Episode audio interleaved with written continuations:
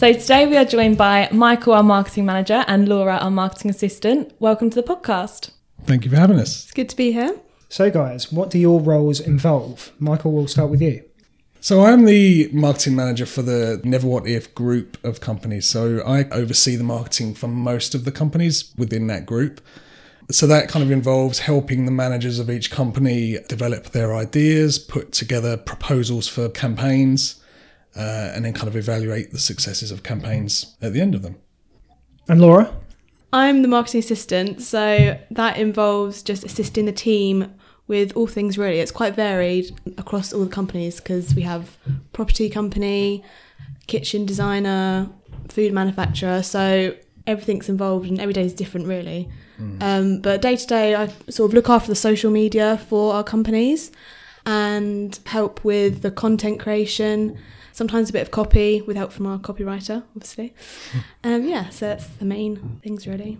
Cool. Yeah, it is cool.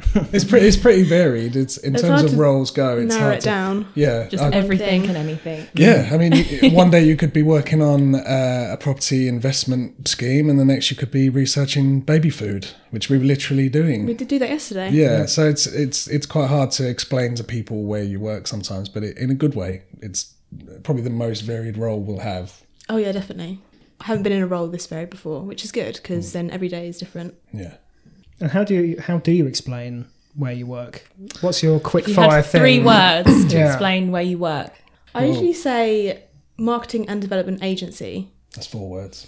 Not if you use one of the uh, ampersand. ampersand. Oh, yeah. Marketing slash development. Um, Yeah. because that's just easier because that is what we do, marketing and development. And obviously we've got other things as well, like accounts and finance, but Yeah. that comes with every company really. So if you want to describe it in one whole thing, that's what I usually say. Yeah, I kind of yeah, I say that like we're a cross between a marketing agency and a development agency that is kind of a group of startups. I think I've described it as. yeah. Um, yeah, it's it's a weird hybrid, I guess, of, of a marketing agency and a, a sort of business development agency. So, yeah, it's interesting.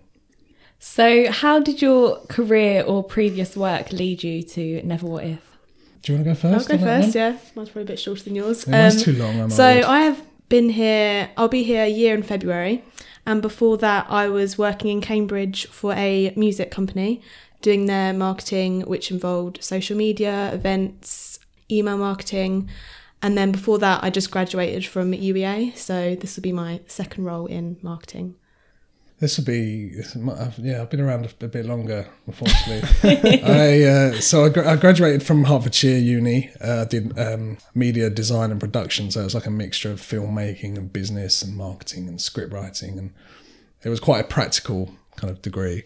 Um, so then I started my career in uh, the NHS. So I was actually a health improvement practitioner, which is Wow, one of those sounds titles. Impressive. That's one of those titles that sounds more impressive than it is. But as a 21 year old, to be able to say, I'm a health improvement Yeah, that's practitioner. what actually is that? You also do sound a little bit patronising, though. Yeah. yeah because really, what was I a prac- practitioner in? I, essentially, it was, um, I was like a stop smoking advisor. So if people wanted to quit smoking, I'd, they'd come and see me for like a one to one or like a support group type thing. Yeah, so I started kind of doing a bit of marketing there.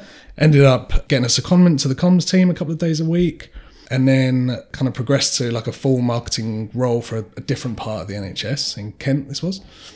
Uh, did a couple of years there, then did a year in internal communications just to kind of expand my skills a bit. Because actually, there's quite a lot of in, an internal communications element to marketing as a whole. You kind of need to tell the company you're working with what's going on and keep everyone's morale going and things. So, And the same tone across the company as well. yeah, and yeah, same tone, keep everybody engaged, keep everybody up to date. And we've started to do some of that here, with some of the work that Richard's doing. So that's really good. Then I kind of got my first marketing manager role for a, a leisure brand uh, called Impulse Leisure. So that was my first experience of having a team. I'd never managed anybody before, and then all of a sudden I had to manage like four people. So that's and one of which Were was they nice people? They were nice, and I'm still in touch with them and stuff. Oh, so that's, that a, that's a good sign. Yeah, they must have liked me or tolerated me. But one of them was based in a completely different city, so that was the first experience of kind of managing somebody from distance, which was Hmm. interesting, but good. So yeah, so I, I worked for the, the the kind of parent brand of this leisure company, and Then created a, a sub brand, like a low cost gym brand called the Gym Hub, which is based in, in Wickford in Essex. My friend goes to that gym. Really? Does she? Oh, well, she like just it? had a baby, so she might not be going at the moment. Okay, good. Hopefully they thought the marketing was good and the name. Um, and then I ended up here. So that's a long way of saying, yeah, I I guess I've been in the marketing industry for uh, 11 years. Still loving it though, still kind of. Uh, Do you think the marketing industry has changed in 11 years, especially with the rise of like technology and things like that? Oh, God, yeah, definitely. I mean, I, th- I think when I when I started And social Facebook- media, actually. Yeah. Yeah. Well, I think I was gonna Facebook was around, but I don't think you could even do Facebook ads. Yeah. So you'd just hope that people found your page, or you'd stick the the Facebook logo at the bottom of a press advert or something, and hope that people went there. And then gradually, Twitter and Instagram was added, and things, and now you can do so much on them. But yeah, I mean, over the last ten years, it's it's it's and actually, it's grown past the point of my understanding. I still need to get my head around TikTok and uh, chat bots and and yeah every, everything personalization there's there's things that are moving faster than than we are i think Yeah. um but yeah it's it's it's still an interesting place to work it's just gone so digital that you really have to kind of work to keep keep up with Do you think offline marketing is going to have a revival at all? Yeah, definitely. I, th- I think, and that's what I'm keen to do here. And, and we kind of, we really see the value in still doing things like billboards and flyer drops because there is so much digital and our inboxes are so full of spam that you do need to, to do a, a mixture of offline. And I think I saw something the other day that um, people now are actually liking to get like a handwritten letter almost as a piece of marketing rather than an email. They're more likely to kind of open it and engage with it. Yeah, so things are very almost going back to like 30 years ago. Have you seen all the Oatly campaigns? Yes. Yeah. They're so good, and they're all they're that. all mainly offline marketing. So they've got massive billboards Yeah. at the moment that says like, "I hope an influencer sees this and takes a picture and puts it on their Instagram, so we don't have to," and stuff Yeah. like that. Like they're really mm. clever. And the But- stuff that Spotify did with the billboards. Oh, yeah. Oh that were yeah, comparing like the, the decades of Yeah, yeah. or the was it- BA one at Piccadilly. Is it Piccadilly Circus? Yeah, I think Yeah. so. Yeah. yeah. The little BA one with the boy Yeah. looking at the plane and then getting on the plane and becoming a pilot. Melts my heart. yeah. Pulls at the heartstrings. And I like that things are going back that way because that is, I think that is the the one method that you can kind of it forces you to be a bit more creative because you have to think how you're going to kind of get to someone in their life in whatever they're however they're going about their day that's different to email and social media. It mm-hmm. kind of mm-hmm. forces you to almost like track their timeline and and think how you can hit them along their journey and that's what we mm. kind of like I think. I suppose the difference now is that you can measure those things Yeah. in Yeah. in um, reasonable ways. I was listening to a podcast recently, and they were talking about uh, the Times Square billboards and how people who put those billboards up can just track. I mean, you can't track someone personally, like Caitlin is walking past at this time. But they can tell a young twenties, like white female, is walking past at this time, and they're interested in X, Y, Z. Yeah. So these billboards have this reaction to people and all the measurements you can do with it. But I, I get what you're saying about the uh, letters and stuff like that because it's just finding a way to get out of the noise, which Yeah. is now Yeah, in our inboxes and social media feeds, and getting into a more personal space. Yeah, and how to be different. And, and actually, when you're saying about so the the one problem with offline and print used to be that you couldn't track it. Oh yeah, We used to put um, web web addresses with specific slash flyer for an offer or something, Oh, and you'd hope that you'd be able to track that. But actually, in reality, people are probably just going to Google, googling you, and going on the website, so they weren't reaching you direct. But now with digital billboards and things, I read that actually they can track your eyes to see how many people have looked at it.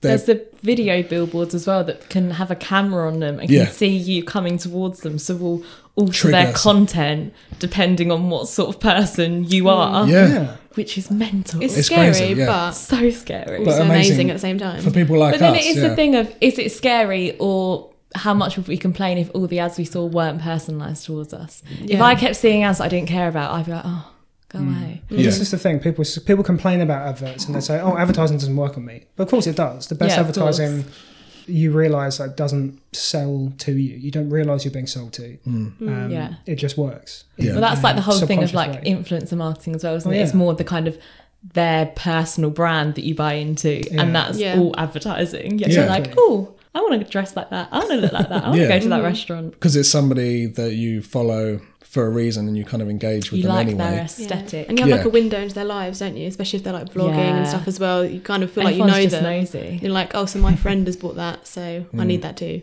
I'm I'm obsessed with influencers at the moment. I follow the the Goat agency. I've spoken to them a couple of times about doing stuff here, and they the the way that they promote their own agency, um, even that is good alone. So you can imagine the work they do with the influencers is Yeah. is pretty innovative. But they they do a, a daily video blog that kind of shows inside how the whole influencer agency Yeah, I've seen some of their videos on LinkedIn. Yeah, and it's really good. And it kind of opens up the doors, and it's really sort of transparent. Like this is how we work. This is what our offices look like. Which I guess was kind of one of the ideas. What made us consider doing this is that actually we've got loads of talented people here, but we're not necessarily shouting about it. I think it's as well just understanding everyone else's roles in a company. Like there's people come up to me all the time and go, I don't even know what you do. Yeah, and I could say that about quite a lot of people in this company as well. Yeah. So I think even just internally, if we all just learn more about each other and interests and roles, it'll be good. yeah. Everyone gets in their lane and, and does their thing, and unless you work directly,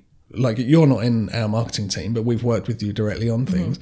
But unless there's there's people that we've never never worked with, and And probably said- never even spoken to. No, No. given a nod in, in the corridor. So Yeah. I think this this is going to be fun. Is that we're going to be able to find out what people enjoy and what what got people here. Mm. Um, two people at a time within sort of a fifteen minute podcast, maybe longer because we seem to be dived, dived off into I the think it will age. depend on the person Yeah. we're interviewing. yeah.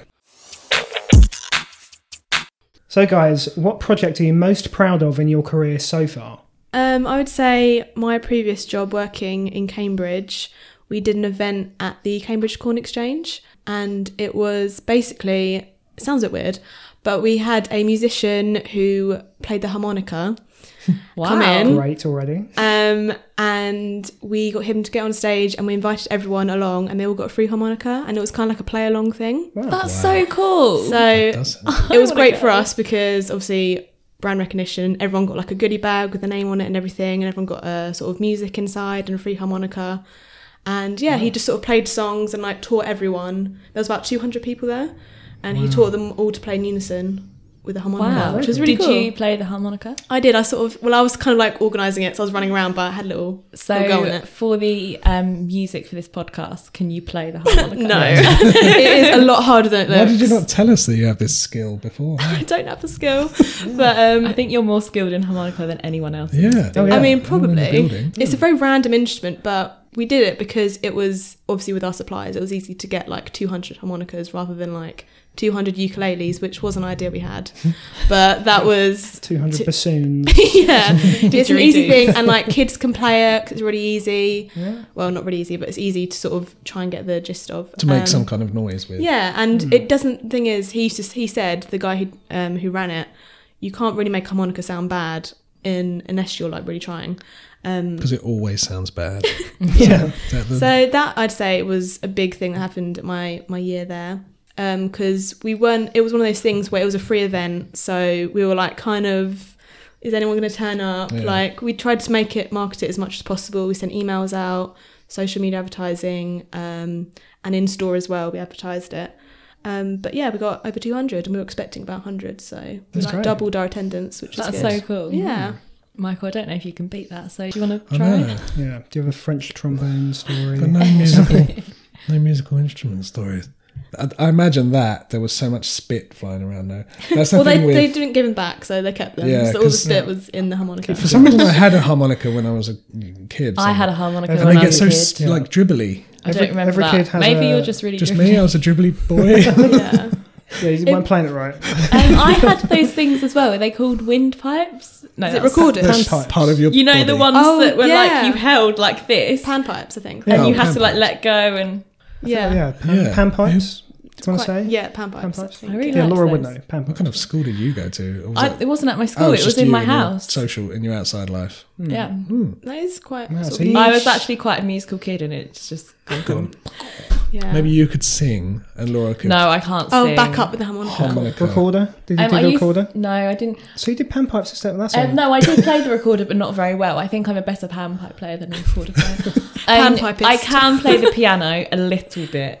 That's good. okay. So uh, I'm, I'm seeing a band form in my head already. There we go. It's, it's It's happening. like the worst sounding band. Michael, you gonna say? Harmonica, I, I, I used to play recorder at Triangle? school when you had to, but recorder is a thing that never sounds good. Recorder is the thing that like everyone tries to do in like primary school, and It's it's, like three like, blind mice, and then you give up. yeah. Yeah. Yeah. And then you might sort of go past a small folk stage of a festival you're at, and there's like a 40 year old guy there who's killing the recorder. And you're Yeah. like, if I'd have kept up with recorder, I'd be like that guy. Yeah. Could have been him. I wonder how many adult recorder players there are in the Seven. Seven. Yeah, let's say that. Seven recorders. We'll put it in the Any, show any notes. listeners want to, Yeah. yeah. any listeners want to get in touch and tell if us how many there really adult are? recorder player, Yeah. We want to hear from you. So how can I beat that? I can't really. yeah, but you can't really um, but have a go. I guess for me it was the gym hub. Um, not sound like a broken record, but that was the first project I guess I'd had an experience of at that time. Luckily, I've got to do that a few times here. Is uh, kind of create a brand completely from scratch. So like from writing name ideas on the whiteboard to creating logo with the designers, right through to even sort of deciding what uh, signage is going to go on the building. And so that I kind of look back on that, and that was quite a lot of responsibility probably at that time. And it turned out really well. There was we hit all the targets. There was a, a target of of getting hundred members before the place opened, which was a challenge because you can't actually physically show somebody what they're about to join. Yeah. So you've got to show them with like artist renders of you know this equipment section is going to look like and and and try and get people to essentially pay their first twenty pounds plus a joining fee for something that could have been a scam.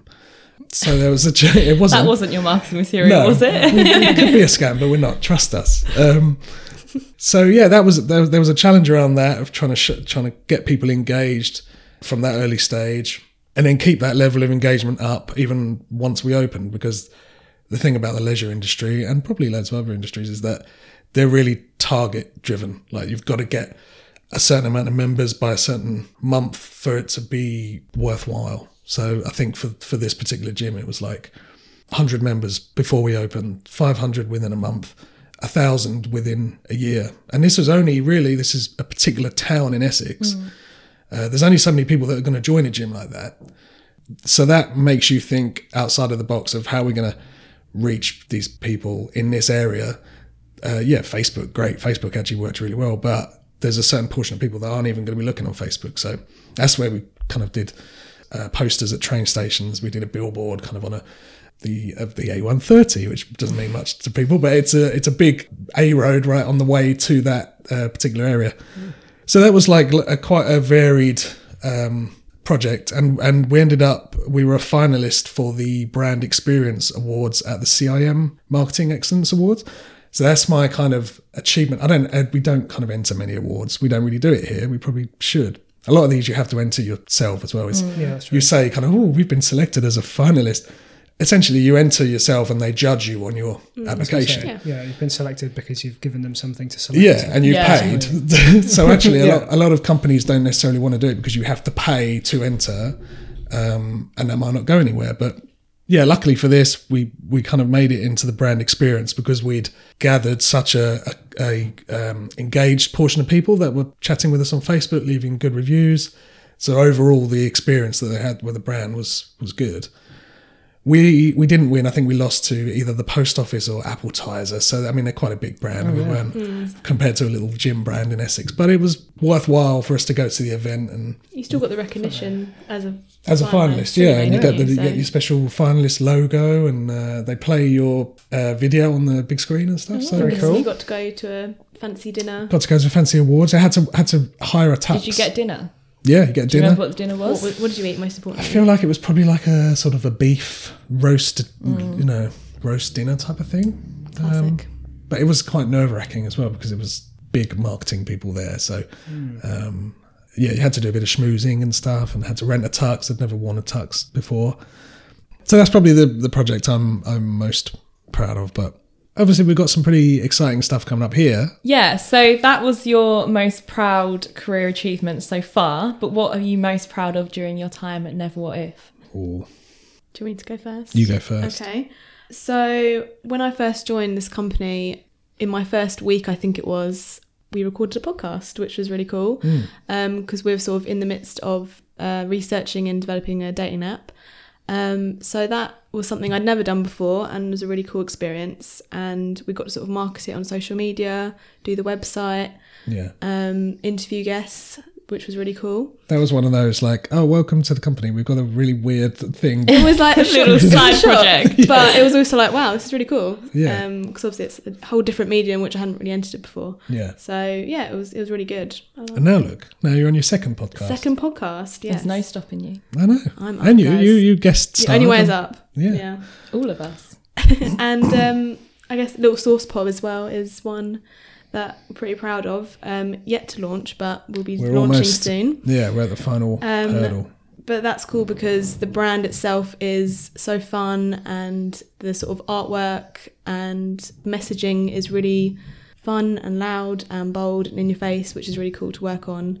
It's going to yeah. be pretty cool to see uh, that brand on a billboard. It's pretty That's bright. yeah. I was gonna say that's one we're gonna see actually sort of physically pays off in a way. Like Yeah. we'll be walking into Chelmsford and seeing it on the billboard, on the bus stops and stuff like that. So Do you think there's also some relief in being able to be part of something that's kind of brash and loud yeah, for and sure. fun? Yeah, Um, Mm. Laura, you were saying your background was from a music yeah. shop, which I guess is kind of semi-serious. It's music can be fun. It, but- oh, definitely, music can be fun. Um, we didn't do any sort of outdoor advertising or anything like that, Sure. and sort of we didn't have a whole design team, so that was kind of limited. But yeah, this is definitely something which has been the most fun to work on out of all the stuff I've done. So, Michael, what are you most proud of during your time at Never What If? Probably a campaign I worked on in my first year here. Um, and it was one actually that I kind of pitched in my interview. So that was quite cool to actually make that happen. And because sometimes you have tasks interviews for jobs that you you kind of do it for that task and it's to show how you think or, or whatever, but you don't actually get to work on it because it might be a hypothetical thing. Um, so this was so when I started, we had a we still have like a, a food manufacturer company called Market Fresh, and one of the products that they were working on is called Pasta Ping, which is a microwavable pasta. So when I the situation was when I was interviewing, there was about thirty three thousand packs of this pasta that were, were from the first kind of test run uh, in storage, and they didn't know what to do with them. We didn't have a deal to sell them at any supermarkets yet. Not many people had even really tried it. It was just like a minimum order that you needed to get printed to to test the packaging, basically. So the task for me was to kind of suggest ways that they, we could use these thirty thousand packs. Uh, so I kind of pitched using a sampling company to send these out to offices all over the UK. I'd actually worked with this this company called the Work Perk as a recipient, I guess, when I was working in internal comms, and they would send free samples of biscuits and chocolate bars and things. And I was like, as, as a member of staff, I thought this is amazing. So so I kind of suggested, why don't we use this company? There's a bit of a cost to it, but if it was that versus this this pasta going to waste, um, then it, it potentially was worth it, especially for the engagement that you'd get from people that are actually trying the food. And the feedback, I assume. and the feedback and the kind of testimonials and social media content it's yeah it seemed worth it. And so ultimately we we did it. We sent the packs of pasta out to offices in essex and the midlands. So we made a website we made social media pages we did sort of three posts a week on on the, the pages to try and keep um, engagement going we did a competition so we gave people prizes that actually cooked with the, the product and uh, kind of got innovative with it some of the entries were really weird Yeah, I remember because we were working more closely together at the time. And I remember some of the entries coming through, and we had to judge what ones looked the best, and Yeah. some of them were questionable. and, and it was what to was win The, what was the weirdest one? I, know. remember one with lots of sausages in it. I'm not going to lie. too many sausages. There was a lot say. of sausage. How I- And no, what, just like dry pasta and I His, literally, I don't know if I'm remembering this right, but I remember it being the microwavable pasta, some like frankfurter sausages, Oh, and I just no. don't think much else was going on. yeah, Oh no, like no veg No. or No sauce. No Sauce or- sauce. Or Well, seasoning. Little sauce pot wasn't launched. True. then, True. So No, they didn't true. have an option. now, Now. very soon. yeah, it was weird. I mean, it was to, for the chance to win hundred pounds. It was a voucher, so it's a pretty good prize. But some Yeah. people just sort of sprinkled some cheese on and took a picture of that and sent it in. And we wanted people to engage with us, but yeah, well, so, Low some of the pictures weren't. The quality of the image wasn't as good as we'd hoped. The, I remember my weirdest one was that you know in supermarkets you can buy like a can of chicken tikka masala Yes. like ready made in a Yeah, can you just have to heat it up in a can. in a pan saucepan. or a yeah. yeah. So somebody had, had done that and then just sort of poured it on top of the pasta. so it's Korean pasta, pasta. with chicken tikka masala. Wow. It was. I, I'm is- still baffled by it. That, That is a- definitely sounds like they wanted a curry, which just thought, oh, I've got this free pasta, I won't Yeah, buy any Yeah. I'll try and win win some money from it. But um, That is a fusion. I'm not sure the world's ready for that fusion. It was a fusion. Yeah, A Fusion should never happen. What did who did win? Do you remember? twenty. We picked twenty of the the best. Wow. So Did, did curry pasta make it into that 20? I don't think curry pasta. I mean, it was innovative, I guess, in, in a way, but I, I don't think that one did win. What was the best one you got? oh, this is a was couple of there a years ago bunch? now. There But was some bologneses, wasn't there? There's a few bologneses. There There's was more definitely like- a pesto yeah. one. yeah, So it's more like effort. People Yeah. actually yeah, and more just it. normal food that you would eat. yeah, not curry no offense pasta. to the chicken salad. yeah. No, that's fine. But yeah, no, more more like some people you could tell, speci- especially went to the supermarket and bought fresh ingredients and took pictures of the process and things like that, Hmm. Oh, rather cool. than just the sort of finished um, finished dish. But yeah, it was it was it was quite a fun campaign to run, and it was all just trying to generate ideally some good testimonials and good ratings of the product. But we had some really good results, and actually, in the end, ninety nine percent of the people that responded to the survey, so everybody gets their free pack, and then they get sent a survey. Hmm. Nine percent of the people that responded said that they would buy it when it launched in store. So that was that, and there was a few high stats for the rating on taste was in the eighty percent, flavor was kind of seventy nine percent. So there was some really good ratings on the product itself, which was great for us to be able to go back to the manager of of that company and kind of present those stats. So we got some really good stuff from it, and it was it was good for me to be able to see something through from beginning to end. Lovely. Yeah. Thanks. Thank you for the insight. So, guys, is there a tool or technique you've discovered over the past year that helps you in your role that you'd want to recommend to our listeners? So Canva is definitely one that I use non-stop, and we both all have really. Love Canva. Canva's great because it's free, and we pay for the premium one, but the free one's just as good. Just you like we pay for the premium one. Yeah, 'cause you know- we're, we're Hum- premium. humble Canva. brag. Yeah, well, I'm a bragger. um, but yeah, it's so good because you can create templates for social media, you can do presentations on it, you can do all sorts on it, really, like videos. I think you can do a bit on there as well. Yeah, gifts. GIFs, yeah. And you can just sort of import any images that you want into there, or they already have sort of a stockpile of like stock photos you can use, or little animations. And it's really easy to just sort of drag and drop things into it. And it makes our lives a bit easier as well. Even if we're trying to explain something to our design team, to this is the kind of thing we want, instead of just mm. writing it down in a paragraph that no one really gets the gist of, we can actually do it very roughly because Sure. we're not designers, but um, and then they have more of an idea of what we want. Yeah. So. Leaves less room for interpretation. Exactly. I think that yeah. definitely helps. Yeah. Yeah. Yeah. It's, it's come a long way, I and it's think. quite fun too. Yeah, definitely, it's a lot of fun. And even from when I've used it, it's come a long way since I think I started using it in 2016 in one of my first marketing jobs. Yeah. And it's come on such a long way since then. There's all the things you were just talking about Yeah. weren't available then. It was still great then, but it's better now. Yeah. Yeah. Um, so mine was was is also that because we probably use it daily now. But also um, throughout the years, I wanted to do something on Spotify, and I wanted to do a, an ad campaign on that. And whenever I spoke to them in the past, you had to have a minimum ten thousand pound budget, and that would get you an account manager who'd who'd kind of run the ads for you. And then they released this thing, which is my kind of recommendation, called Spotify Ad Studio, which now is a minimum of two hundred and fifty pounds. So massively different, especially for kind of small startups like us.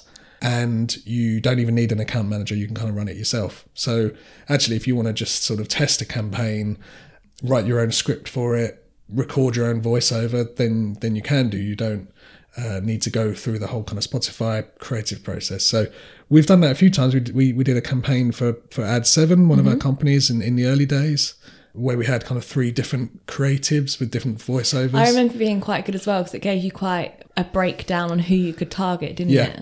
Which was good. You could oh yeah, you could target people by the music they listen to. Yeah. As well as all the geographical, demographical stuff, but you can, yeah, you can really go into their interests.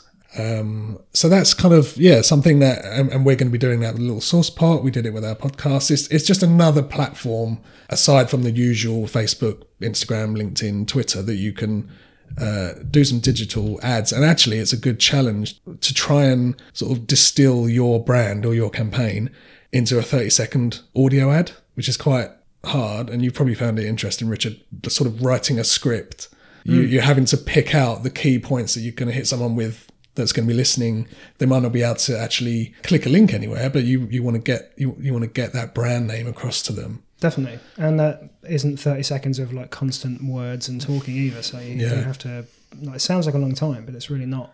I suppose when you've got to wrap up your message so Yeah. quickly. and get some kind of call to action in there that they can hear, but they might not be able to click if it's in their pocket or something. Definitely. Um, yeah, it's definitely something that we want to do more of. So that's my recommendation, as well as Canva.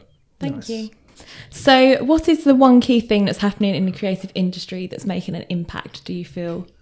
Um, so I think that especially the last couple of years, um, that companies are being more honest, um, especially with sort of sustainability and sort of the rise of veganism and stuff like that. So I think it's companies opening their doors and letting people see into what they're doing and if they're doing it well or not.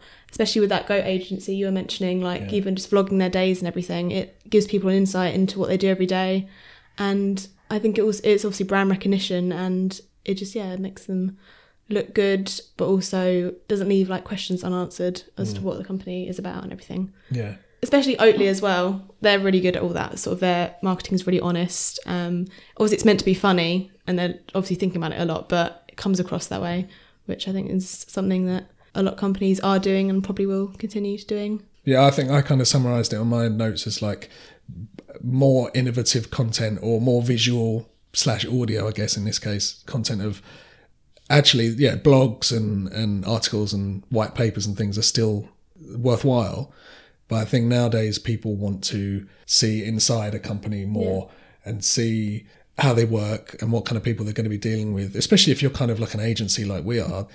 Any clients we take on or any companies that we work with are going to be working directly with us. So if they mm-hmm. can almost see us or hear us in this case before they Put a face to you. yeah, and mm. and figure out what you're about a bit, and and that's what I've liked about, I guess, the Goat agency, but also I, I follow a recruiter in Kent who almost does daily vlogs, including if he gets a role, he'll kind of do a video talking about the role. He'll interview the company that are hiring for it, and I I kind of find him interesting, even though I'm not I'm never going to be looking for a job in Kent. I think he really just shows what the company is about, how they work. It's quite transparent. Um, so I think yeah, video and audio and and kind of going behind the scenes of company, like you said, is going to continue to grow, as well as stuff like personalization and chatbots and influencers and all, all of the things that are kind of were emerging last year are going to keep growing. I think.